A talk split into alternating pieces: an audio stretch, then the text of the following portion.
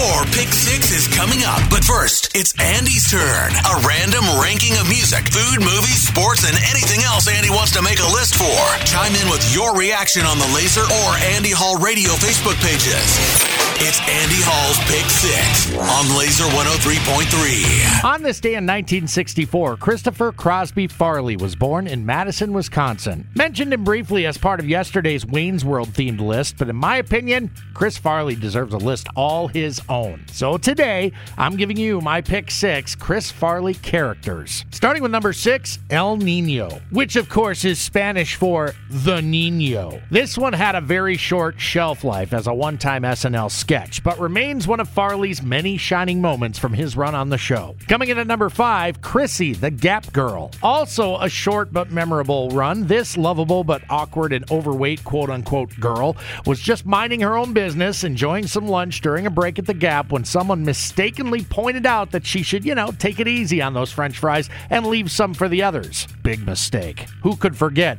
Lay off, I'm starving. Watching David Spade and Adam Sandler try like hell not to lose it in that moment was what made that era of SNL so great. They were all so good. Ranking number four, himself. Specifically, the episode in which he had the opportunity to interview Sir Paul McCartney on a sketch entitled The Chris Farley Show. Turns out that version of Chris was probably closer to the actual Chris than any other thing he ever did on that show. Tell me you wouldn't go completely fangirl in the presence of a former Beatle. It was endearing and hilarious, and Paul played his part to perfection. At number three, Tommy Callahan III and Mike Donnelly. Because they're essentially the same character, with Tommy getting a slight edge here because his movie was that much better than Mike's. It doesn't get much better than Tommy Boy trying to illustrate what might happen if a longtime client of his dad's, who was on the fence about renewing with the Callahan brand, went with the cheaper option. Lighting the man's model car on fire and crashing it into other cars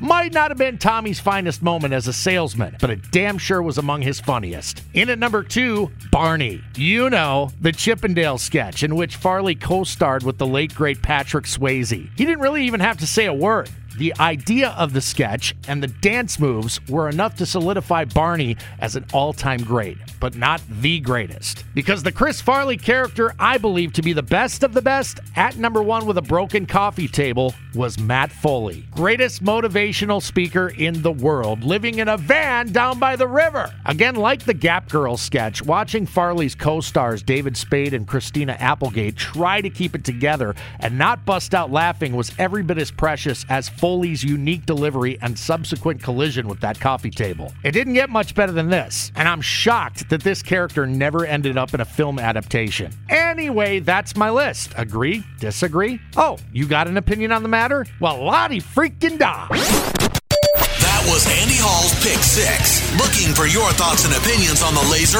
or Andy Hall Radio Facebook pages. Stay tuned. Your Pick Six is coming at the top of the hour on Laser 103.3.